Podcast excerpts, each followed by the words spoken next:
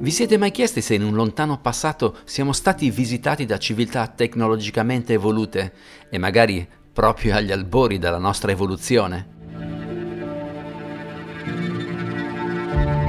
Era il 20 luglio 1969.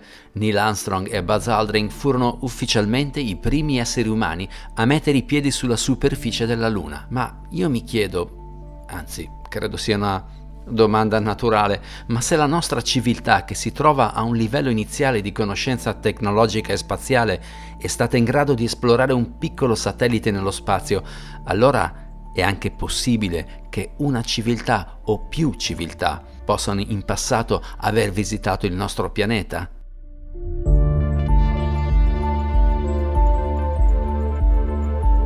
Astronauti, appunto, venuti nell'antichità attraverso i viaggi nello spazio.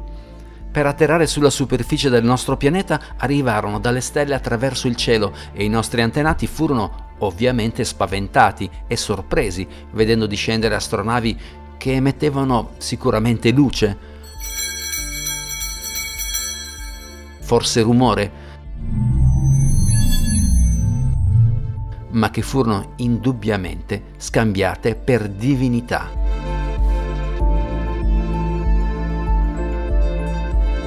In molti testi antichi sacri del mondo la storia è sempre la stessa.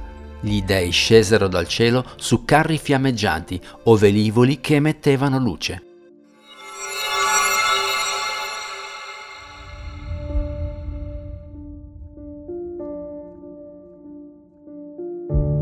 Se prendiamo come esempio un testo antico come la Bibbia, nel libro di Ezechiele il profeta riporta minuziosamente un incontro con esseri celesti scesi sulla terra, a bordo di incredibili macchine volanti. Possibile che Ezechiele parli di un contatto con esseri evoluti tecnologicamente? Descrive esattamente ciò che vede e percepisce il suo incontro senza essere influenzato da nulla parla di creature con quattro teste che viaggiano all'interno di macchine volanti che emettono luce divina, così la descrive. La luce splendente. Ed all'interno di questa luce appare un essere dalle fattezze umane, seduto su di un trono volante dove al di sotto ci sono ali che al loro battere emettono un suono pari a quello di un temporale. Sembra proprio la descrizione di uno space shuttle in decollo da Cape Canaveral o di un missile spaziale diretto verso Marte. Ezechiele parla di congegni volanti e li descrive come ruote dentro altre ruote.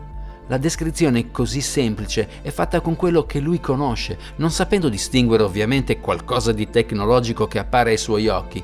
Ed ecco che la tecnologia, proprio qui è il punto delicato, il punto cardine, ed ecco che la tecnologia viene tradotta nel soprannaturale.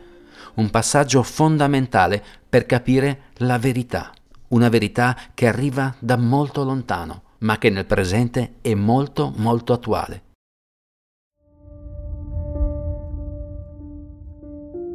Possibile che questo remoto contatto sia stato l'inizio dell'adorazione di divinità celesti, i cui riti sono arrivati fino ai giorni nostri.